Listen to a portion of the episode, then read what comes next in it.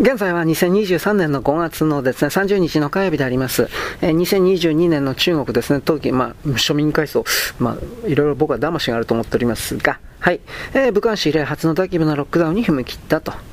西安市から首都北京市までは1000キロ近くも離れているが、冬季五輪を控えていた北京市民は厳重警戒となって、政府は不要不急海外渡航も控えると国民に求めた。知人は、私の省からも北京行きは難しくなりました。冬季五輪が終わるまでは全て我慢。日本どころか当分の間北京にも行けませんと話す。中国のゼロコロナ政策が非常に厳しいことは日本でも知られている。一人でも感染者が出ればその度に大騒ぎになる。2021年7月、南京の空港で9人がデルタ株に感染したことが判明した際には全市民900万人が PCR 検査を受けた。感染者が見つかるとたちまちその地区は完全に封鎖され、住民全員の PCR 検査を実施する。これが中国のゼロコロナ政策の基本方針だ。人間だけではない。同年11月11日の独身の日のセールで取り合った宅配ビザ全ての商品が徹底的に消毒されてから配送された。感染者が飼っていた犬、猫なども飼い主の意思にもかかわらず強制的に殺処分された。感染者の発覚から封鎖決定までの時間があまりにも短いために、その時間帯にマンションの敷地内にたまたまいたデリバリー配達員や、通いの家政婦までその2週間止め置かれてしまったという話もよく聞く。目に見えない鎖で縛られているような感じ。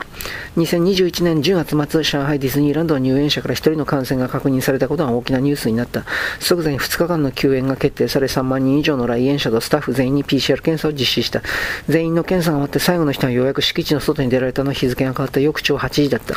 私の住む知人のマンションにも当日ディズニーに出かけた家族が住んでいた。マンション移住者の SNS グループに連絡が来ました。彼は2日間の隔離と12日間の自宅観察が強制されて隔離中に2回、自宅観察中に2回の PCR 検査、感染していたら数十とあ数十棟あるマンションすべてを封鎖すると言われました。そんなことになったら私の仕事の予定が大幅に狂ってしまう。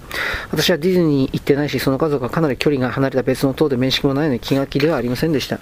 同じく上海に住む別の友人のもとにもその晩、保護者間のグループチャットを通じて教師から連絡が入った。10月30日のこの時間帯、上海ディズニーにお子さん同居、同居家族が行った人はいますか？もしいたら隠さないで正直に名乗り出てください。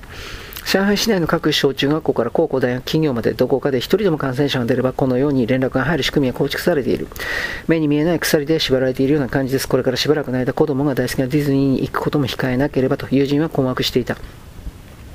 5日間の旅行には2週間分の衣服が必要。デルタ株に続いてオミクロン株の出現もあり、世界では感染拡大と縮小の波が繰り返されているが、中国といくつかの国、地域だけはコロナの封じ込めにほぼ成功しているように見える。中国のニュース映像を見て、また友人の話を聞くかにかなりの中国人は日常生活を取り戻しているかのようだ。それはゼロコロナ政策を強化しているからだが、いざ自分のいた場所で感染者が出たら先に書いてただごとでは済まない。感染者数が落ち着いていても、いつどこで感染者が出るかわからない。それが一番怖いのです。中国の友人はこう語る。こうした心理から旅行や外出に慎重な人が多い。日本でも感染者数が減少しても旅行に慎重な人はいるが、それを中国人に話すと首を大きく横に振って中国の厳しさ全然次元が違いますよという。2021年7月、国慶節、中国の建国記念日の7日間の大型連休を前に、ある女性が SNS にスーツケースの写真とともに次のようなコメントを書き込んでいた。もし今5日間の帰省や旅行に出かけるならば2週間分の衣服を持っていかないといけないですね。泣き笑いの絵文字。あなたにはその覚悟がありますか？実際同年10月末、国慶節の期間中に内モンゴル自粛を旅行した団体観光客から感染が拡大して街は封鎖。約1万人もの観光客が隔離施設に収容されると事案があった。しかも、10日間の隔離だけで終わらずに専用バス、列車に乗せられて別の街に移動してさらに2週間隔離された。5日間の楽しい旅行だったはずが1ヶ月以上もの苦痛に満ちた隔離生活になってしまったんだ。しまったのだ。ただしこんな声もある。絶対に旅行に行ってはいけないというわけではありません。家族だけでマイカーで移動してキャンプするなど、密を避けて近隣の旅行を楽しんでいた人もいました。でも学校に通う子供がいる場合は難しいと思いますね。こう語るのは前述の上海在住の女性だ。3日以上の連休が近づくと学校の保護者間の SNS グループに教師から連休に旅行に行く予定の方いますか上海市から一歩でも外に出る方は事前に必ずお知らせくださいという投稿があります。それ見た保護者からは瞬時に返信が書き込まれます。名誉、えー、没あり、予定はありません。没あり、没ありというふうに同調圧力がすごいんです。我が家も当然没ありです。他の保護者の書き込みが次々と見えるところで、よう、いやいや、ある、あると書いて、よう、よう、出かけますなんて書く勇気はありません。だから旅行に行きたくても自粛せざるを得ないんです。遠方に住む祖父が病気なんで、子供を連れてお見舞いしなければならないという見え、見えすいた嘘をつく人も中にはいますが、万が一嘘が発覚してそのまま隔離施設に移送されたらどうなるか考えただけでも恐ろしくなります。自分たちがいくら注意しても、旅先のホテルで他の宿泊者の感染が判明して、足止めを食らったらどういうわけするんですか。だから我が家は7連休もほとんど家にじっとしていて、まに外食に出かけるくらいでした。旅行を強行して何かあったら帰宅できない恐怖を想像してみてください。子供が学校を休むだけではなく、クラス全員学校全体に迷惑を迷惑をかけます。学校中に知れ渡ります。子供の受験にも響きます。最も怖いのは刑事罰です。知り合いの話では発熱しているのに会食に行ったり、感染者が入職、入院を拒んだり、ワクチン未接種で感染した場合は刑事罰を課せられるそうです。住民生活を管理する大きな町内会、旅行や帰省を躊躇する理由は他にもある。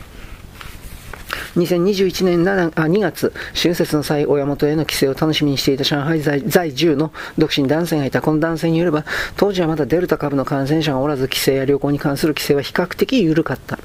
市政府の通知には農村地域に帰る人のみ PCR 検査の陰性証明書が必要とありました。男性の呼吸は農村ではなく、ある省の都市部なので大丈夫と思っていたが、出発便が近づいたある日、実感ある地区の、えー、っとね、居民委員会、住民の自治組織から両親に連絡があった。春節に帰省する家族には陰性証明書を必ず取得してもらってくださいと言われたそうです。両親は居住居民委員会の人の雰囲気から何かを察知して、今年は帰ってこない方がいいと言い出しました。男性は悩んだもの、結局出発直前に PCR 検査を受けて陰性証明書を取り帰省したが、両親からは居民委員会の人たちは上海などの大都市からやってくる人がコロナを運んでくる恐れがあると神経質になっていると聞かされた。虚民委員会は本来陰性証明書は必要がないように上の組織に気をつけて自主的に厳しい規制を設け大都市からの訪問客を減らそうとしていた両親も上海から息子が帰ってきたらコロナを運んできたと近所から糾弾されることを心配したそうだ。この居民委員会というのは地方政府の末端組織で、えー、社社中と呼ばれるマンション群または一定のエリアを管轄する。日本に該当する組織はなくて、大きな町内会のような組織と紹介されることが多い。居民委員会の委員長は公務員で、先住メンバーも準公務員のような役割を担う。マンション住民への行政通知の伝達、住民生活の困りごとの相談解決などは主な業務だが、コロナ発生以降は住民の健康チェック、食料調達に関する業務なども担うようになって、コロナ禍での生活を陰で支えた立役者と言われた。マンション住人と居民委員会担当者は全て SNS のグループでつながっている。1978年の改革開放以前ほとんどの中国人は単位、ダンウェイと呼ばれる職場に所属して、その近くの住居を割り振られて、えー、家族構成、生活状況の全てを把握管理されていたが、居民委員会は現代風の単位と考えても良い。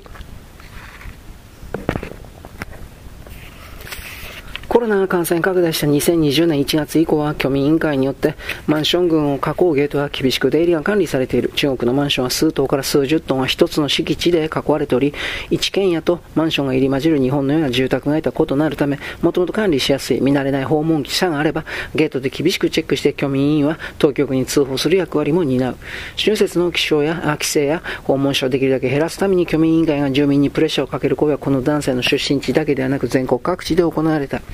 近所の目は日本よりもはるかに厳しい。地方政府や居民委員会が住民に厳しく対応するのは、自らが管理する地区で感染が拡大した場合、彼ら自身が厳しく責任を問われる、処分されるという重圧があるからだ。居民委員会の上には、えっ、ー、とね、街道弁事務、うん、街道弁、街道弁事ところ、街道弁事所かな、これ。街道弁事所という都市部の行政組織がある。2020年最初にコロナが広がった時、武漢の地方政府担当者は中央から厳しい処分を受けた。2021年12月、西安市で感染者が拡大した際も当局者26人がコロナ対策の責任を問われて処分された。末端の行政区分の組織になればなるほど処分による弾域は大きく、受ける重圧も大きくなる。そのため末端組織は規則に明記されていなくても自主的に厳しく規制する。万が一クラスター集団感染が発生すればそこのトップの首が飛ぶからだ。2020年3月、私は都市封鎖されている最中の武漢に在住する友人に取材した。同じ武漢市内の別の家に住む友人の両親はボランティアで居民委員会の手伝いをしていた。ゲート付近で外部から来る人の身分証をチェックして毎日スーパーから各校に届く食料品の仕分けを手伝っていました。普段居民委員会の人にはお世話になっているし、封鎖されて暇なんで少しでも外の空気を吸いたかったんだそうです。大型マンションでは住民同士のいざいざこざが起きた時、居民委員会の人はいないと困る。だから厳しく厳しく管理されても彼らに従わないといけないと両親が言っていました。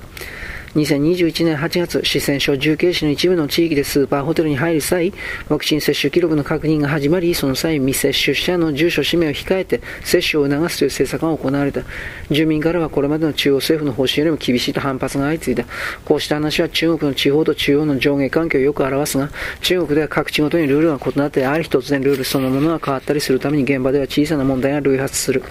このため不満はもちろんあるけれど、実家の両親が後で規則が変わって困らないようにと規制を取取りやめる人も多い。日本でも県外ナンバーの車では帰りにくい実家の近所の人に白目で見られるといった心配から規制を躊躇した人がいた。だが中国の近所の目は日本よりもはるかに厳しい。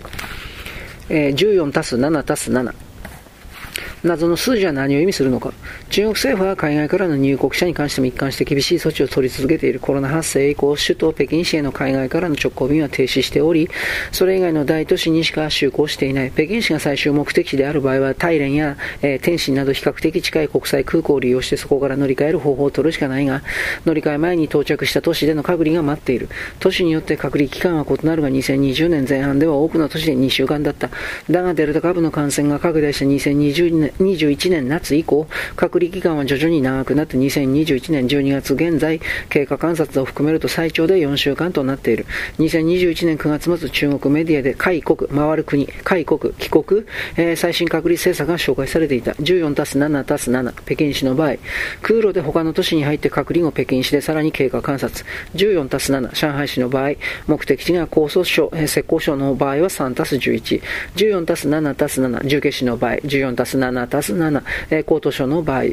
隔離日数の年によって異なり変更も多いためにこのような早見表がアップデートされて時々出回る。14というのは最初に到着した都市での隔離日数のこと、その後他の施設や自宅などに移動しての経過観察になる。2021年夏東京都内に住む中国人男性は広州市に出張した。彼の場合、上海市経由で広州市が最終目的地だったために、上海で3日間の隔離を経て上海近郊の浙江省貴港市で、えー、11日間の隔離を経験したんだが、それだけでは終わらず、ず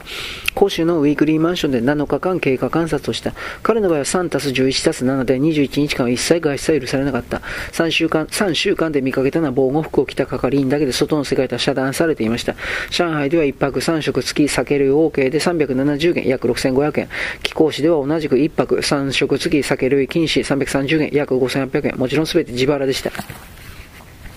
広州市はアリババの本拠地でアリババ系のウーラマとテンセント系のメイトゥーワン、2大デリバリーサービスが競い合ったために食事が充実していて割引率も高く助かったという。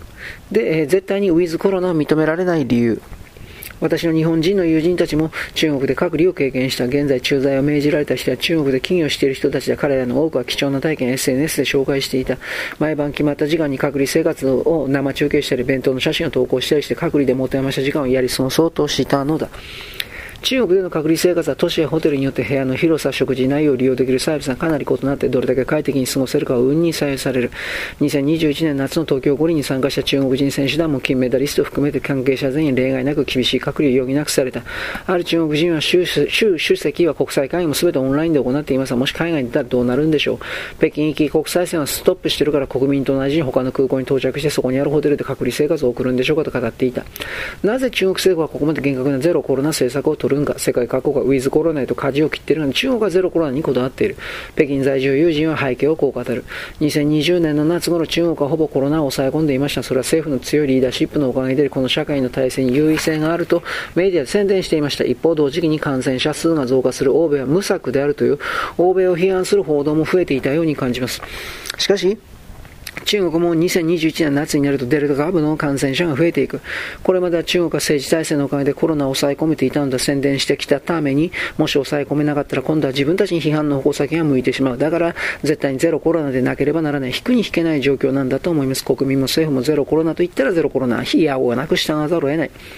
もはやウィズコロナに転換はできない。コロナとの共存を認めることは中国の政治体制の否定や政策の失敗を認めることにつながるからだ。2020年秋の共産党大会での集大成3期目の突入に花を添えるためにもゼロコロナは不可欠なのだ。